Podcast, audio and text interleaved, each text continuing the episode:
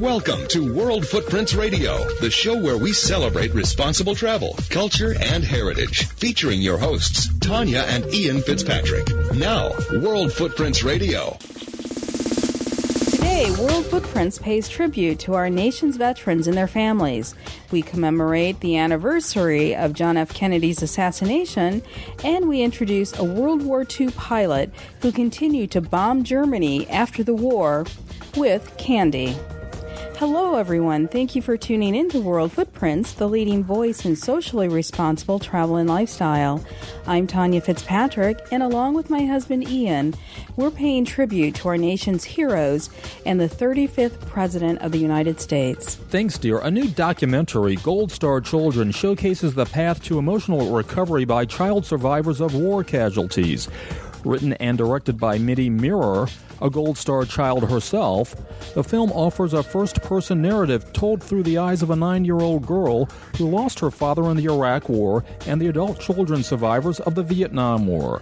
Gold Star Children, airing on the Pentagon Channel, draws attention to military families and inspires non military Americans to understand and support families left behind by our fallen warriors. And so it was from there that when I had the opportunity to mentor today's children, that I began to wonder, you know, will these kids ever want to go to the place their father was killed? On November 22nd, the nation will remember and commemorate the 50th anniversary of the assassination of America's 35th president, John F. Kennedy. Jeff Nilsson is the director of archives for the Saturday Evening Post, and he'll join us to share some historical perspectives on the incident that left an indelible mark on America as the Post opens its vault to honor America's 35th president as his contemporaries knew him. He was considered to be, he was popular, he was um, uh, he was considered to be, even by some, he was considered to be lucky. He was considered to be skilled, and he had won some major advantages in the Cold War. Colonel Gail Halvorsen is a retired career officer and command pilot in the United States Air Force. After World War II, Colonel Halverson organized Operation Little Vittles, which became a movement and earned him recognition as the candy bomber and a nickname among German children as Uncle Wiggly Wings. The Wiggly Wings came because I promised them I'd come back the next day when I came into land and drop enough chocolate and gum for all of them to share it. And they said, How do we know what airplane it is? Got to know the airplane. I said, I'll wiggle the wings when I come over the air- airport before I land. I'm Tanya Fitzpatrick. And I'm Ian Fitzpatrick, and this is World Footprints. Visit and connect with us at worldfootprints.com. A new hour long documentary film, Gold Star Children Two Generations Sharing Loss and Healing, takes an intimate look at American children who have lost a parent to war across two generations. The film focuses on the sharing, loss, and mentoring of the Iraq Afghanistan generation by the Vietnam generation Gold Star children and how they heal together. We're pleased to introduce Gold Star Children's filmmaker and founder of the Gold Star Children Foundation, Mitty Mirror, who herself lost her father in Vietnam in 1970, just one day after she was born. Mitty, welcome to World Footprints. Thank you, Tanya. It's a pleasure to be here. Now, the term Gold Star Children is based on the pin presented by the military uh, to families of fallen troops at military funerals. Do you know anything about the history of this tradition? Yes, actually, it's interesting. I was having a conversation with the current president of Gold Star Wives just yesterday, and we were talking about how Gold Star Mothers had come about early on, um, and then Gold Star Wives was incorporated around the time of World War II. But the banner um, was implemented. If if you hang a banner in your window with a blue star, it's an active duty um, current military uh, person that you're referring to and supporting. And if that person active duty dies on the battlefield or otherwise active duty, then it becomes a gold star. And mm. so that's the difference. Mm. Now, what inspired you to produce this documentary about this particular subject matter? Well, this is definitely close to my heart, as you pointed out, um, so my father was a Marine. He was an advisor um, in Vietnam, and in 1970, he was actually on his second tour of duty, and he was killed in action. Well, like many people, there's an estimated 20,000 American children, now adult children, who lost a parent in, to the Vietnam War. Well, there were, if you consider at that time, there were no support groups in place to speak of for the entire family. Certainly, no internet access, um, mm-hmm. no chicken soup for the military widow uh, book, you know, around. Um, so, and at that time too, for many reasons, people didn't talk about their service in the Vietnam War, and so therefore the widows, once they moved off base, um, they didn't really have a forum to talk about it with their children. And so the common thread that I've learned through doing this research through Gold Star Children is that so many people were like us in the fact that we just simply didn't talk about it. Um, and at that time, the young widows did the best they could to carry on with family, oftentimes getting remarried. You know, in my mother's case, twice. um, I have an older sister, and it wasn't until I would say I was 20 5. Mm-hmm. And I was in D.C., and my background is broadcast journalism. And there were two things that introduced me to the Vietnam Veterans Memorial in Washington, D.C. And, you know, it's an odd thing when you don't talk about something for a lifetime um, up to the age of 25. I used to laugh that I must have been hatched because nobody would talk about it. And, you know, it was like this dirty little secret. Um, and yet, he was a Naval Academy graduate of 1964. He did all these fabulous things I would later understand. Um, and nobody was trying to hurt us, it was simply the culture. Yeah. Uh, so I saw the wall for the first time while doing a news story, and I was standing there trying to do my little stand up, and I had the names you know, it, which is to see that for the first time is quite something. To see it, and I live here, and every time I have friends in town, I just had two friends uh, visiting from France, and one for the first time in this to this area, and so I took them to the Vietnam Wall, and each and every time for me, it's, it's humbling. I feel some emotional turmoil. You know, I go on a emotional roller coaster ride because it's to look at all of the names on that vast wall, it's heartbreaking each and every time. And it's true. And, and that, in a lot of ways, was kind of like the catalyst for wanting to know more. Right. And so the first time I really wrestled with this to the ground was in Vietnam because I was working as a news reporter in New Orleans. My mom decided to go back to get her doctorate in psychology to research widows of war. And at that time in the 90s, was, this was in 1997.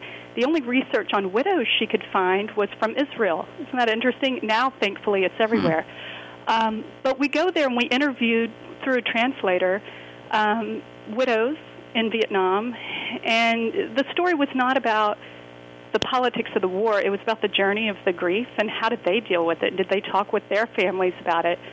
Uh, and so that was kind of an eye. And we went to the the death side of where my father's uh, helicopter had gone down. Mm-hmm. Um, and that was really an eye opening experience. And so it was from there that when I had the opportunity to mentor today's children, that I began to wonder, you know, will these kids ever want to go to the place their father was killed? You know, it's a different environment. It's completely sure. different. You know, I, I, think there's a misperception, um, Mitty, that, you know, grief is a fallacy when you're grieving somebody that you may not remember. And in your case, you don't remember your father. You were only a day old when he passed. Um, but that's incredibly inaccurate. And I my husband lost his father when he was two years old uh, in a car accident, and I never really understood his loss until I experienced it myself when I lost my dad last year. But I had a lifetime of memories with my father, and I think part of the grief, or would you agree that part of the grief is the loss of uh, the opportunity to build memories with with your father? Oh, absolutely. And and that grief is different for every family member. And I'm so sorry for yours and your husband's loss. Thank you. For, for the widow, it's that loss of, you know, the family life, the dreams ahead. And for the child, it's a bit of loss of identity. If, especially if it goes underground and nobody will talk about it. So, so we have come so far. So the point of all of this is to say that the goal is to empower these kids and, and it's being done. So we can all feel good about the fact that there are lessons learned and that, you know, different organizations are stepping up to the plate mm-hmm. to make this happen. And, mm-hmm. and that's really what I wanted to capture in comparing this cross generational story. Was was creating this story of making this film part of um, your journey towards healing? Was this healing for you? Was it meant to be healing for you, or did you did that just happen as you continued the filming process? Right. I, this was, you know, as we do sometimes in journalism, this was not about me. Right. and, you know, and uh, like a, a wise friend who's in the film said, Mitty, how many people do you have to interview before you realize that common thread? I said, oh gosh, you're so right. I see the common thread. But it, it, it turned out to be very healing for me, but I thought that after our journey in Vietnam and that aired nationally, and it was just so amazing for our family to finally talk about it. I thought that really what I was doing here was really trying to pass on for another generation. Mm-hmm. So I interviewed over a hundred widows, widowers, children of two different generations of war, and it was very interesting to begin to see the commonality of it all. From the seven year old who's talking about their real time experience of after that knock on the door to the 40 something year old who has a really hard time speaking about it because I can't tell you how many people who lost a parent in Vietnam, who after 9 11, Iraq and Afghanistan, went to these great organizations like TAPS, Tragedy Assistance Program for Survivors, which, by the way, was a game changer because it brought in the entire family to be able to talk about this. So they would mentor these children, and yet they had never dealt with the war death of their own parent because it wasn't in place. So they were all there saying, "This isn't about me." Kind of the same thing I was doing. I'm I'm just there to help today's children. But what happens is, I think grief goes underground, and mm-hmm. you're going to deal with it one way or another. So their interviews were mirroring the children's, and yet they were saying, I want these kids to have a voice today so they don't have to go through that wondering questioning that I did for 20 years. They can deal with it right now. So it was just this interesting um, comparison, mm-hmm. and yet it was just so similar. Talk about some of the stories that you uncovered uh, during your filming process. Uh, is there a story or two that provided you uh, exceptional, you know, inspiration or uh, encouragement moving forward? Yeah, I would say the little girl in this film, her name is Sierra Becker, and her mother, Crystal Becker, is just quite something. We all say, You are the token mother for your generation. I mean, we just love how she has been able to communicate with both of her girls about this journey. Their father was killed in Iraq in 2007. Um, they immediately got involved with TAPS, and this child, Sierra, the oldest daughter, at age seven, she started sharing openly with other children. Hmm. Um, because that's what they teach the kids to do. So as I interviewed them, and I've known them now for many years, um, it's just I'm so inspired by the fact that Sierra has taken her life lessons and she's already trying to figure out what she can do to help the next child.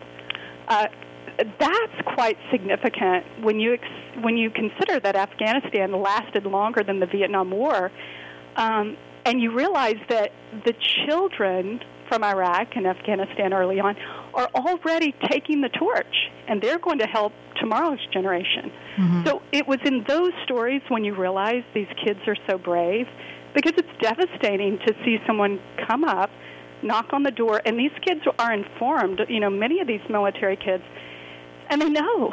You know, they know what that means, um, and that's just, you know, it, it's just a nightmare. But the story is of hope and resilience, and they are stronger because of the fact that we're not ignoring it. We're talking about it.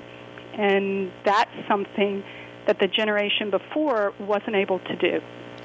You know, it sounds like your film not only has uh, is applicable to military families, but non-military families uh, as well. And like myself, who you know lost my father to to cancer, I think the I would guess that there are uh, sh- that you share kind of grief recovery steps in, in some ways with with your film. Is that inaccurate? Yeah, I, I would say there was, you know, this war also, as we know, there are so many suicides, military suicides. Now, in the Vietnam War, th- there were a lot of suicides and suicides in the aftermath. I think it wasn't, I know it wasn't documented in the way that it is today. Um, there was one case, you know, just a wonderful family, the Gallagher family, and a little girl, uh, well, she was 13 years old at the time. Um, I interviewed her about her father, and her father had returned from Iraq, and um, you know, unfortunately, with many things, um, uh, had committed suicide. Well, this story is told over and over again by several, you know, several Gold Star military children. Um, but that struck me because, and how could it not? But what struck me about that was not just the all out sadness at, that such a thing could occur, but the strength of this family. I mean, they started writing letters. They reach out to other families who are going through the same thing.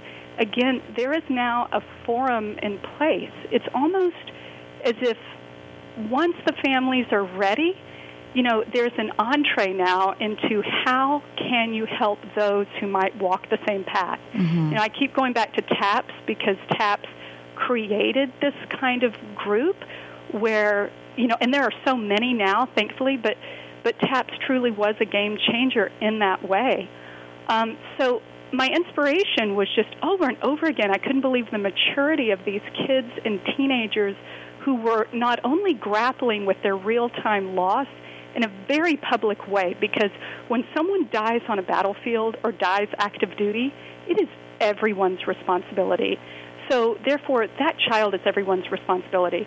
But to answer your question about the different stages of grief, yes, I think there's, eh, eh, whether that's cancer or a car accident like your husband's um, parent, I, I feel like, yes, there's a, the shock of the grief, and then I think that given the chance and given the opportunity to talk through that, part of the healing process is feeling like you can validate your own experience by helping someone else. There is so much healing in that. Um, and I, I didn't set out to do that for myself, but that's actually what happened. It just evolved. yeah, it's, it's evolved. It's evolved, and it's not a story you just touch and walk away from. Yes. You, it's just one ripple after another, and you realize this whole community, uh, they lean on each other, and and that's that's what we can all look to and say we feel really good about. This is a great thing that's happening in America. Yes, it's very sad that these things are being dealt with, but very good that we've turned a corner in a good way for those who are enduring this loss. Mm-hmm. Well, I'm, I'm glad to know uh, about the presence of, of TAPS. And, you know, one of my questions, which you've already answered, was, you know, considering the recent death benefit debacle, you know, I was wondering what other critical services are available, and uh, and you've touched on on that. But you said there are also other services um, in addition to TAPS that are available to military families. Well, I, I need to be clear that, for instance, TAPS is a not for profit, and that was founded by a woman, Bonnie Carroll, who's actually a military widow herself and Ah. served National Guard. Um, so that was in the 90s when she um, founded TAPS. So it was in place in time for these families as, you know, the conflicts would um, continue from 9 11 on. But there are other nonprofits, Snowball Express, where they take the kids um, around Christmas and they, you know, do fun things for them. Um, General Casey, who's in the film, um, former Chief of Staff of the Army, he had a program, um, SOS Survivor Outreach Services. Um, I think uh, many branches of the military now have services to try and help these families connect. Okay. Um, but I would say that largely this nonprofit TAPS is still one of the main um, the main ones mm-hmm. for families. Well, I'm I'm happy, you know, that your film is going to air on the Pentagon Channel on uh, Veterans Day, but I'm wondering how will it be available to the public uh, beyond Veterans Day? How will the public be able to enjoy this film? So, thank you for asking that. so, our website is goldstarchildren.org, and this is a not for profit endeavor. And I think for something like $5.99 a download, you can go to the site and download the film starting Veterans Day. It is our hope that the film will be available online for the next five years. Um, other digital distribution include iTunes, Amazon, um, Hulu, like a whole host of them. Um, so there are many ways. Um, and if you go to this website, goldstarchildren.org, you can add your email to our protected email list, and we can continue to give you updates. Um, and it's also screening at film festivals across the country right now. Right. Right. Wonderful. Well, Mitty, thank you so much. Thank you for your service and uh, the service of this this film. I think it's uh, it's critical that um, many people view this and really find ways to to contribute as well to the healing process. And because as you mentioned you know it takes a village to to work through through grief. And I think that's what you've started creating with Gold Star Children. So thank you so much. I'd love to have you back on World Footprints in the near future to talk more about your foundation as well. Thank you, Tanya. I, I, would love to come back and tell you about the progress with Gold Star Children. After the break, we'll go into the vaults of the Saturday Evening Post with Archives Director Jeff Nilsson as the Post pays tribute to America's 35th president. He was considered to be, he was popular. He was, um, uh, he was considered to be, even by some, he was considered to be lucky. He was considered to be skilled, and he had won some major advantages in the Cold War. Next, as World Footprints continues. Hi, I'm Johannes from Pretoria, Gauteng in South Africa. I love listening to and I want you to support Ian Antonio at World Footprint Radio. It is exciting. Set sail on the elegant glass enclosed Odyssey for the ultimate DC dining experience, featuring delectable three course menus, live band entertainment, and monumental views. Cruising year round from Washington, D.C., the Odyssey offers the best venue for special occasions. Go to odysseycruises.com to reserve today. That's odysseycruises.com. Visit the Galapagos Islands, meet polar bears in Canada, sip wine in northern Italy, explore the Hawaiian Islands aboard a luxury yacht, and stand face to face with China's terracotta soldiers. Explore the world on a journey of a lifetime with World Footprints Discovery Tours. These tours give a unique view of the world in an intimate, small group setting with the freedom to immerse yourself in local culture, learn, and make new friends along the way. Book early and save. Visit worldfootprints.com and look for discovery tours to begin your next adventure today. I am Marlon Joseph from the St. Vincent and the Grenadines Tourism Authority. We had a wonderful time with Tanya and Ian Fitzpatrick of World Footprints, and we are encouraging, well, inviting you to come down to St. Vincent and the Grenadines and see exactly what we have to offer. And now, more of World Footprints Radio with your hosts, Tanya and Ian Fitzpatrick. Welcome back to World Footprints. I'm Tanya Fitzpatrick. On November 22nd, the nation will remember and commemorate the 50th anniversary of the assassination of America's 35th President, John F. Kennedy. The shot that took his life in Dallas was heard and felt around the world, and the tragedy remains one of the most memorable events in American history. Jeff Nilsson is a historian for the Saturday Evening Post. He joins us to share some historical perspectives as the Post opens its vault to pay honor to our 35th president as his contemporaries knew him. Jeff, welcome to World Footprints. Hi, glad to be here. Now, what do you remember about JFK's assassination? I don't know if you're old enough to live the the the the, the energy of the nation, uh, or if you've heard about it or lived it vicariously in later years. Well, thanks for the compliment, but no, I am definitely old enough. In fact, I was delivering newspapers on that day. I have found that the people, the baby boomers who were around and aware on mid 1963, um, when you ask them, do you remember where what you were doing? Not only do they remember, but they must tell you. Everybody remembers that one day. They have such a clear, bright memory of that day out of all the days of their childhood because it was that dramatic in in their lifetime. What what was the public perception of JFK, however, before the assassination, and why does that event resonate and, and raise a range of emotions with the public today? I think it's because um, Kennedy was unlike other presidents. He certainly was unlike Eisenhower, and his successor, Lyndon Johnson, was definitely not like him. Um, Kennedy had that uh, sense of um, that sense of patrician polish. He had this. Uh, he exuded the sense that he really deserved to be um, president. He he looked comfortable with it. He was relaxed. He was smart. He was funny. He was very poised.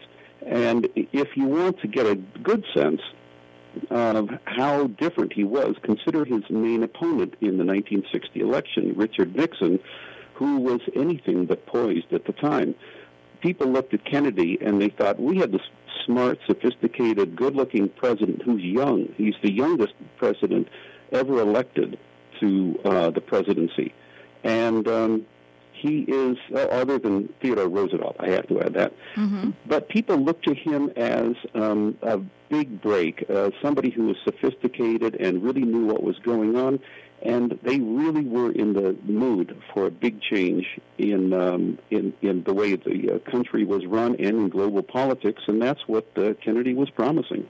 So, how did this tragedy shape America going forward? Well, as I as I see so many people talking about conspiracy theories, I have the feeling that we haven't really let go of that uh, that event. It is still somewhat in it, it's it's unresolved.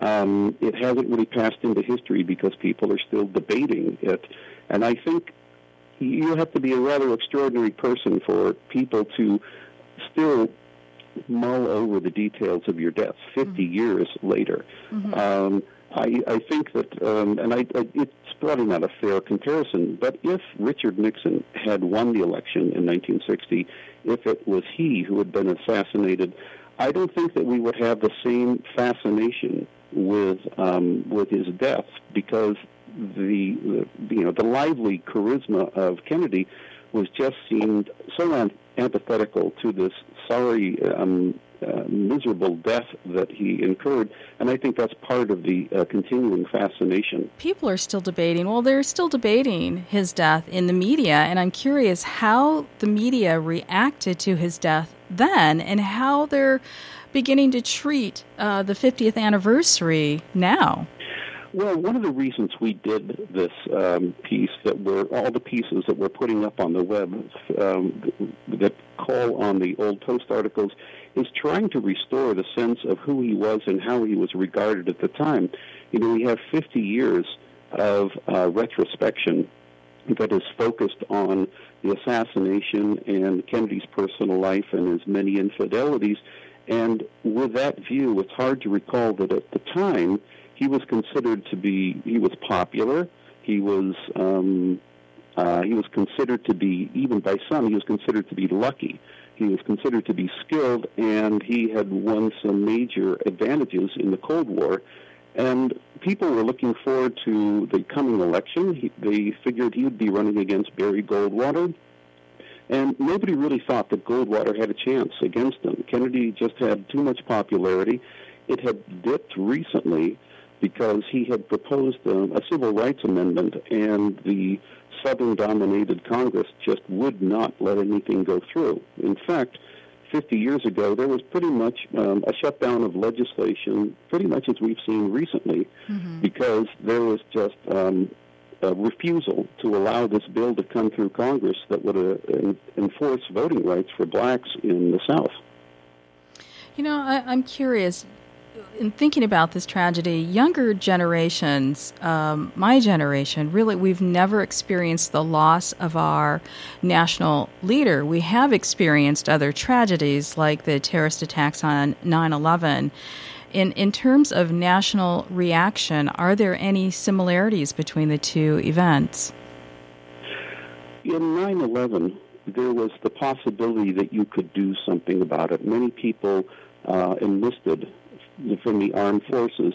And all of us really took part in a way because the security um, restrictions that started up affected all of us. We all had to cooperate with the um, uh, the security administration and the Homeland Security. So every one of us had to participate and cooperate in the wake of that. But in the days following Kennedy's assassination, people just looked at their TV set and they relied on the media who seemed just as stunned as they did. And there's that sense of sorrow and tragedy that I don't know that we would still have. Maybe we've seen too, too many tragedies.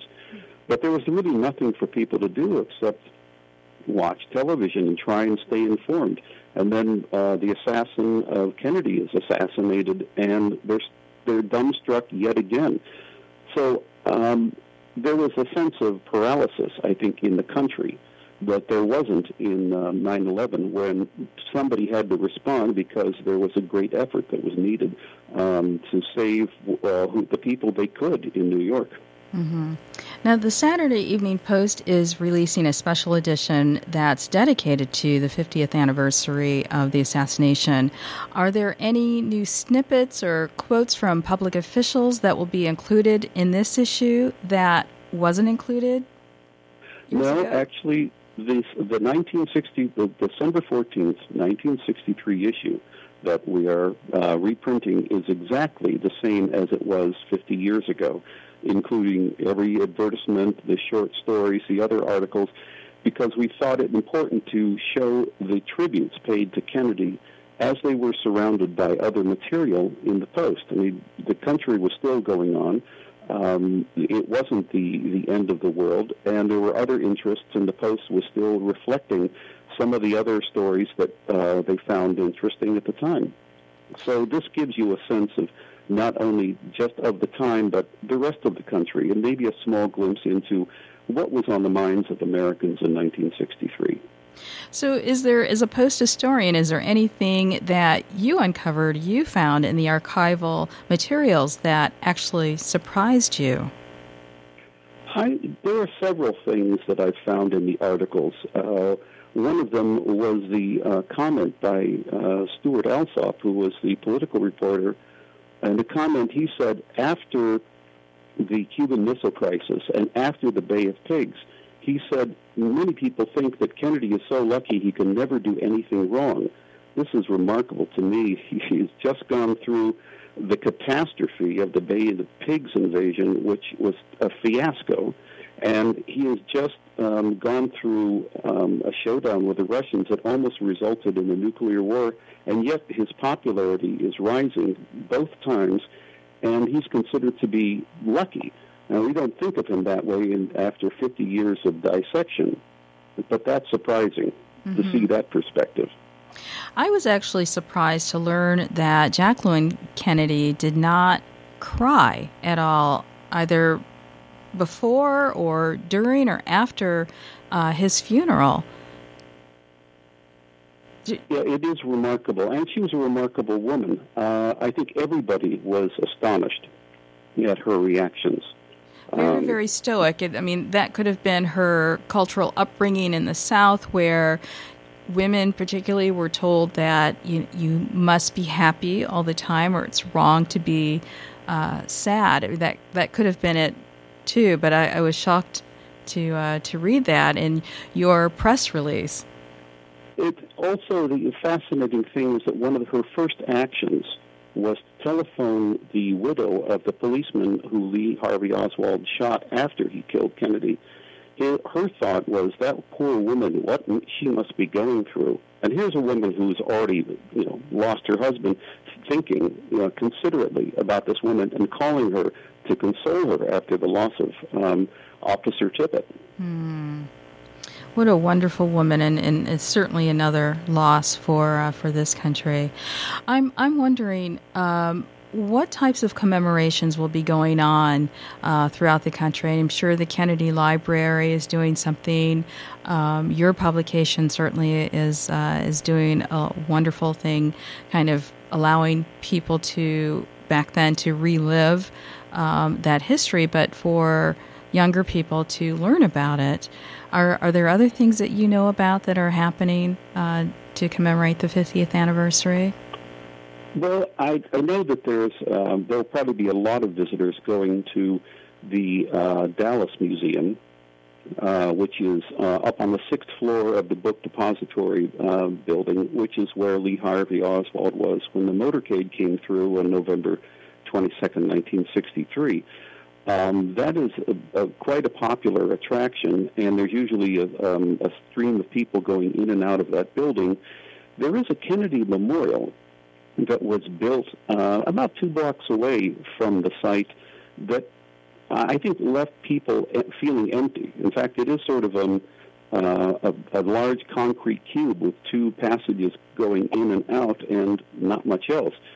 Um, I think people thought there should be something more to this, and so they they built the um, uh, museum in that book depository building, and I know that that's a big attraction in Dallas.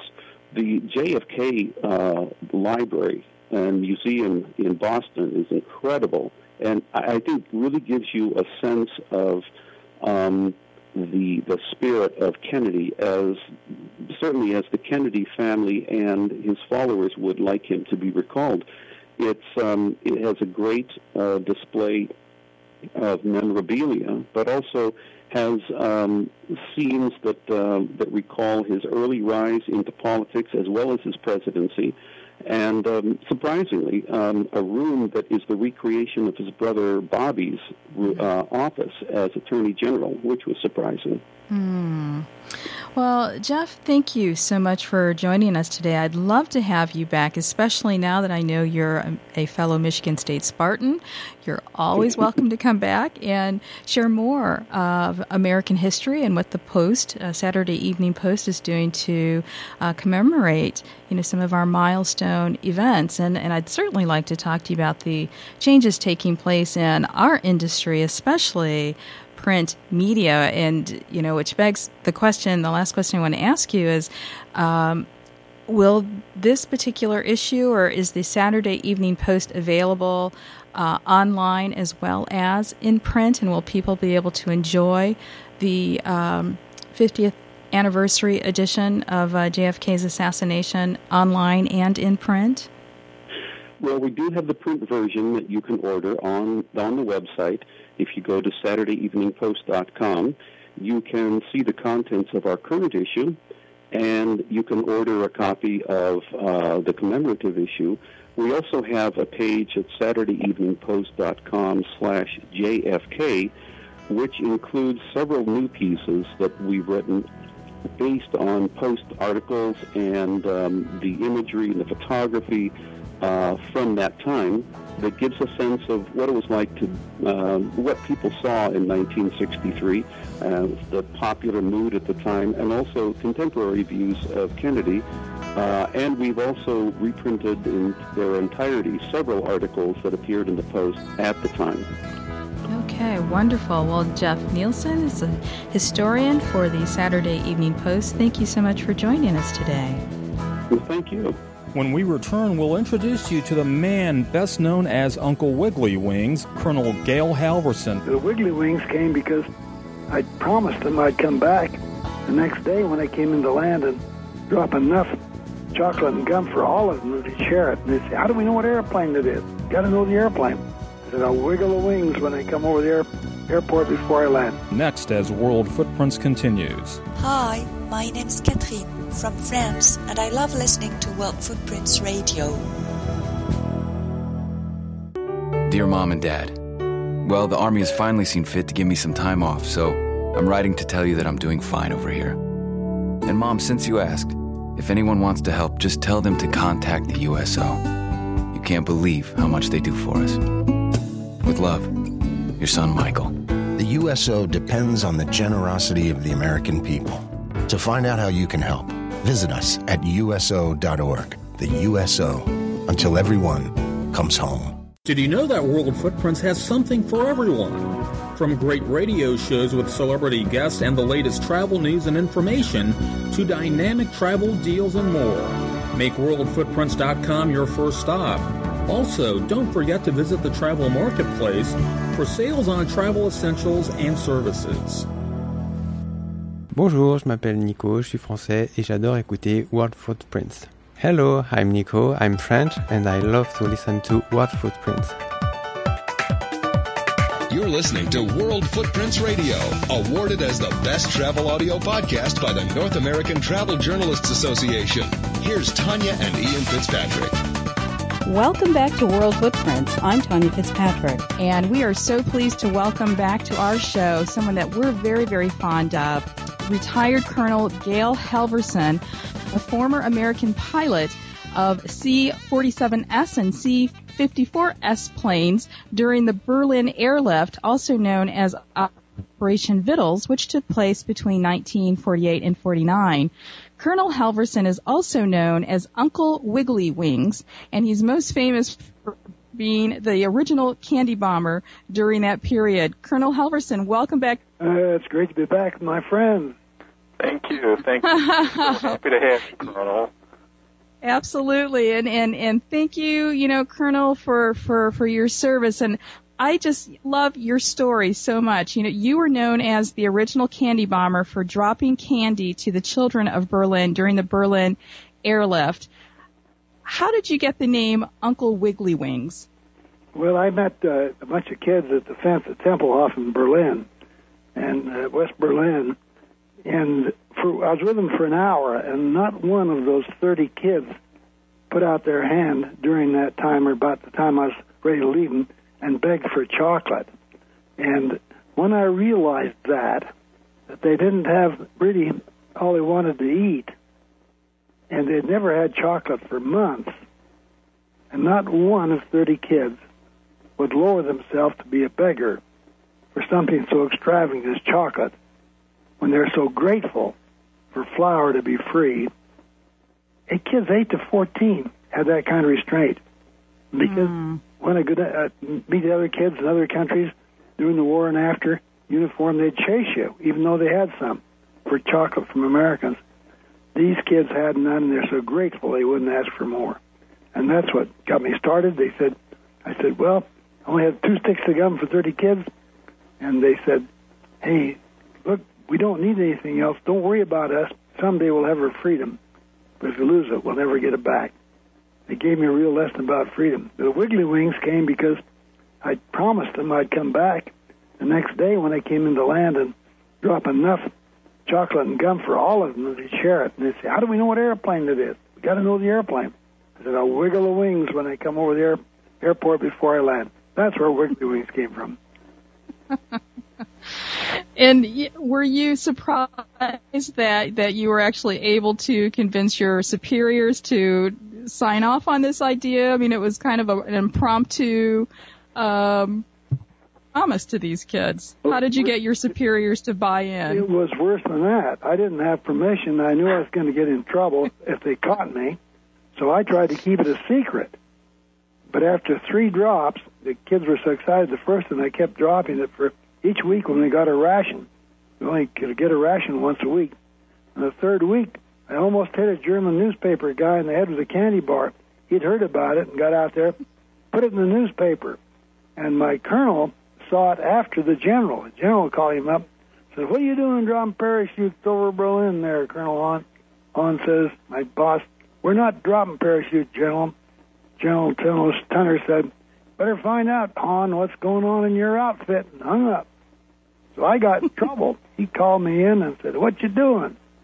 And then I, I told him, well, I didn't think I had time to get permission. I told him I'd do it the next day. So I, I tried to keep it a secret. I wasn't asking him. But then the General Tunner thought it was a good idea, and my boss forgave me for sandbagging him. And uh, so then it went crazy from then on. We dropped now, over. Uh, Go ahead. Now, uh, Colonel, clearly there were a lot of logistical things that had to take place from uh, getting those parachutes on uh, all of the candy to to the acquisition of the candy. How did that all come about, even though you had to kind of keep this mission somewhat secretive?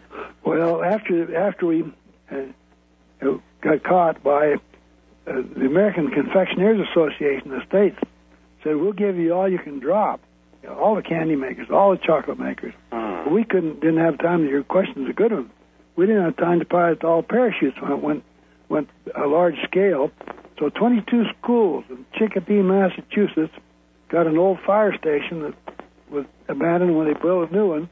Set up a headquarters there, tied up 800 and some pounds, about 850 pounds of candy on parachutes, put it over to Westover Air Force Base, send them to us in cardboard boxes, and all my buddies would drop it all over the city. We quit dropping over the near the Tempelhof because we're afraid of the kids getting hurt, big crowd.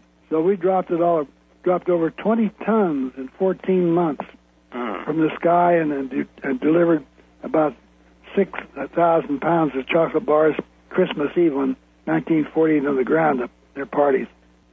So this this really became a national goodwill movement here too. Just something that started as you know a generous uh, uh, gesture from you actually turned into a national mo- movement, and and that's what I think is so amazing um, about you know your story about your your action and you know despite the humanitarian spirit beh- behind you know what you did in Operation Little Vittles um, there were some real risks attached and, and dangers really associated with the uh, with Berlin airlift. I understand, you know, 39 British and 31 American pilots lost their lives flying through the three air corridors in and out of uh, Berlin. Tell us about some of the dangers you actually faced during your mission. Well, I uh, early I well I was there early during the airlift in, in uh, early July of in 1948, and it began the 26th of June. And so it was a pretty. We were flying before we had radar. Later on, we had long-range radar to help separate the airplanes, uh, get them uh, in trail, and, and so it cut down on, on uh, air, air-to-air accidents. And on the ground, uh, we eventually had the ground-controlled approach radar talk us down right between the buildings. But I got over there before then and got caught in a big storm on the 12th of August, 1948 uh, over Berlin, and we couldn't get down as fast as the airplanes were plowing into the stack. And I was stacked at 10,000 feet over Wedding Beacon, and in the in the cloud, and uh, and came head on with another C-54. We just about tipped hit our, our prop tips. I could see the eyes of the pilot going the other way, and they were wide. And it, they lost control. They totally lost control. Airplanes were coming in every five minutes and getting on the ground only about every 15 or 20 minutes. So it was chaos. The next day, General Tunner came in. Was a similar situation. He sent everybody home and they put in new procedures and probably saved a lot of lives, including my own. Hmm. Just simply amazing.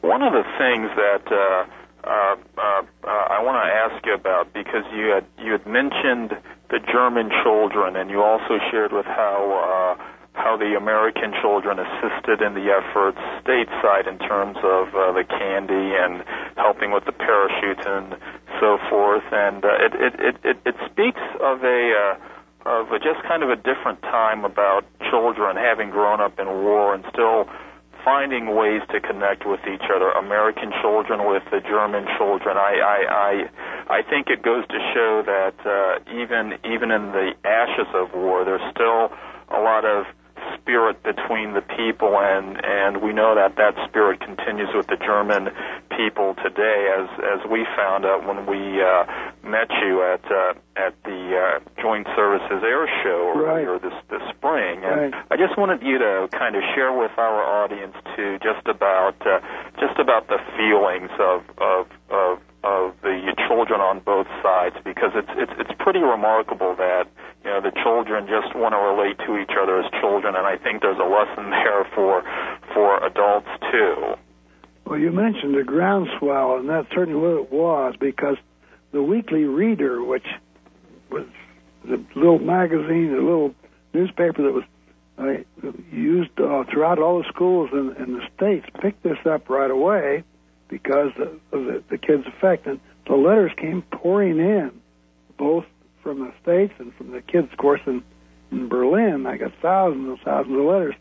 So I had barracks bags in my room, and when I received of the secretaries that would get the mail that helped sort it for me would get a letter that wanted a pen pal. We put in a pen pal bag, and we'd have a pen pal bag in the states, and and then we had two German secretaries that the base commander gave me to take care of the paperwork. And they'd they'd pass them to each other, and uh, the the the, the connection was incredible. And the the kids that uh, that that got the letters. Now, one little boy wrote me, Peter Zimmerman, says, uh, "I'm not getting this stuff. I'm not running fast enough." And he sent me a map and where to drop it. And I kept missing him. So he said, "Hey," he said, "You're a pilot." He said, "I gave you a map. I guys win the war anyway." So I took a big package of gum and candy to Berlin and mailed to him the Berlin mail. He needed shoes, so he took him some shoes. Well, that young man wanted to be adopted, and he was adopted by a, a family in Palm, Pennsylvania. I lost track of him about 20 years ago, but that that's the kind of connection we had from the weekly reader connection to the kids that want to be pen pals. It was uh, in, incredible.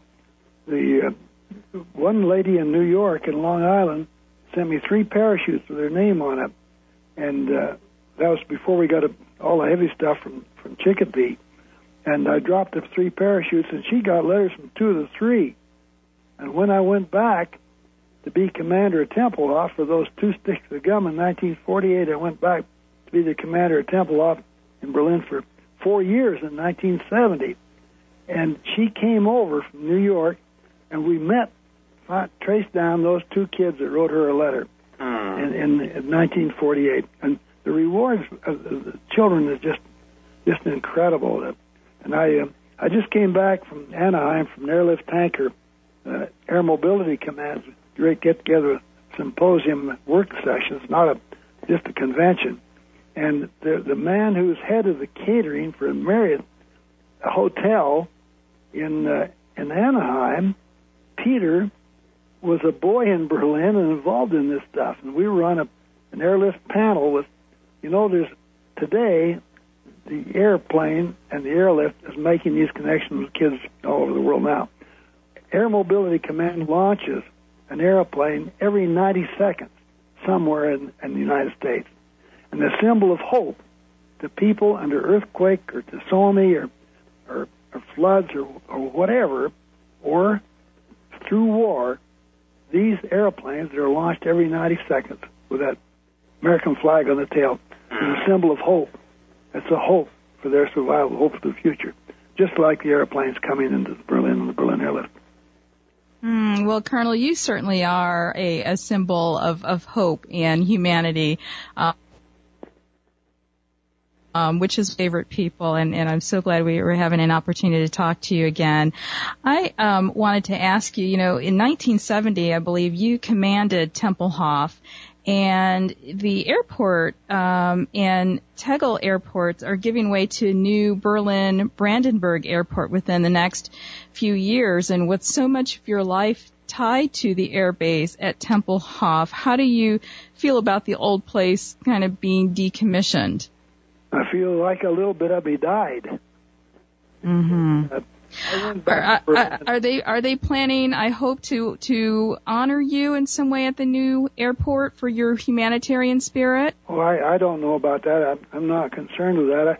I, I uh, they had me come to Berlin in February last year, and I laid out the the questions of, of, of I'd say I'd like to know more why, and they said, well, it's money, and I said, well, how much is it going to? See, they can't tear down the building. That's the protected uh, historical site. Mm-hmm. So how much is it going to cost to keep the building up without the airport running? well, it's going to cost them about the same thing, and they won't have any any uh, money coming in from the uh, regional carriers that the Temple office is so apt to do. They they went if they take close Tegel, which they say they will, and Tempelhof, they they'll go from six runways, and the new one, in in Berlin to two, and that that's that's going to be a disaster. That's just uh, it's just too bad. And, and but if that's there, we we can't tell them how to run their business. Feel a bit very bad about it.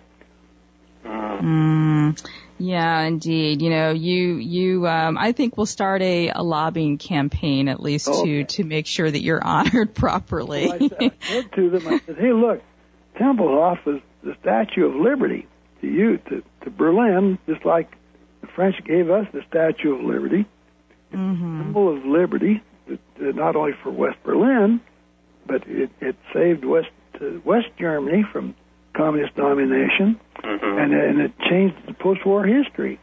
It, it gave them their freedom, and but it I don't know it it, it was it's just too bad. We're we we I've written uh, in fact the Morgenpost uh, published a, a long letter I sent uh, just a couple of months ago, and but uh, and then there's a, oh my gosh there's over you know there's more of the Berliners want to keep it than not.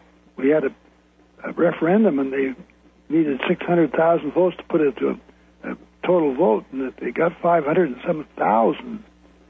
That uh, but fell just a little bit short of getting on the ballot. Oh my goodness. Oh well, Colonel, we uh, you know we we we appreciate you sharing with us today, and you know certainly we. Um, we we hope that uh, our listening audience members that, that are listening to this broadcast will um, be able to to kind of capture um, your interest in building bridges, and because uh, you know that's what we're here for. We're here to to promote global citizenship and cross cultural understanding, and you certainly did that many many years ago. And I know you made a promise to us the next time we saw you, you would teach us how to throw candy from a plane because it's all in the wrist. I understand, and I think the German ambassador got the hang of it when you That's were with right. him earlier this year. Chariot, Chariot. In fact, he marched with us down Fifth Avenue in in this this uh, in September for the von, von Steuben parade. Uh, Lorraine and I and and two others were grand marshals, and we marched down Fifth Avenue with that great ambassador that threw parachutes out of her airplane at Andrews Air Force Base. Well, this is a special day, and and not as you say, expanded not just for World War One, but to me it goes back to Nathan Hale and Patrick Henry, and all those patriots that have, have since given their lives for our freedom from that time to now, because they have given us uh, water from wells we haven't dug, and we warm ourselves by fires that we haven't built. Our skies are blue, unmarked by the contrails of enemy aircraft, and our fields of grain this day are marked by not not marked by tank uh, treads of enemy tanks and our harbors harbor friendly ships. And today, at this moment, today's patriot, that we are protecting freedom of, of, of others who desire it so much and our own are in harm's way in our behalf. And I'm grateful that this special day is dedicated to all those patriots gone before and those today in our behalf. Absolutely, absolutely. As as we are, Colonel. Thank you so much for for joining us today. Thank you so much for joining us for today's show. If you want more of World Footprints Radio, including our World Footprints Travel Report, giving you the latest breaking travel news, visit us at worldfootprints.com. And while there, we've gone mobile, so sign up for our mobile apps and subscribe to our newsletter and follow us on your favorite social network. We're Tanya and Ian Fitzpatrick, and we wish you blue skies and purposeful travel that leaves positive footprints one step at a time. Hi guys, my name is Sandy Best, the Sandy Best from Lake Louise. Where's Lake Louise? It's in Alberta. Alberta's in Canada. Banff National Park. Natural beauty. The only place you should go with is World Footprints Radio because they spend their time looking at those special places that are not tourist traps, there are not thousands of people. For the best on the planet, go with World Footprints Radio. This has been a presentation of World Footprints Media, all rights reserved.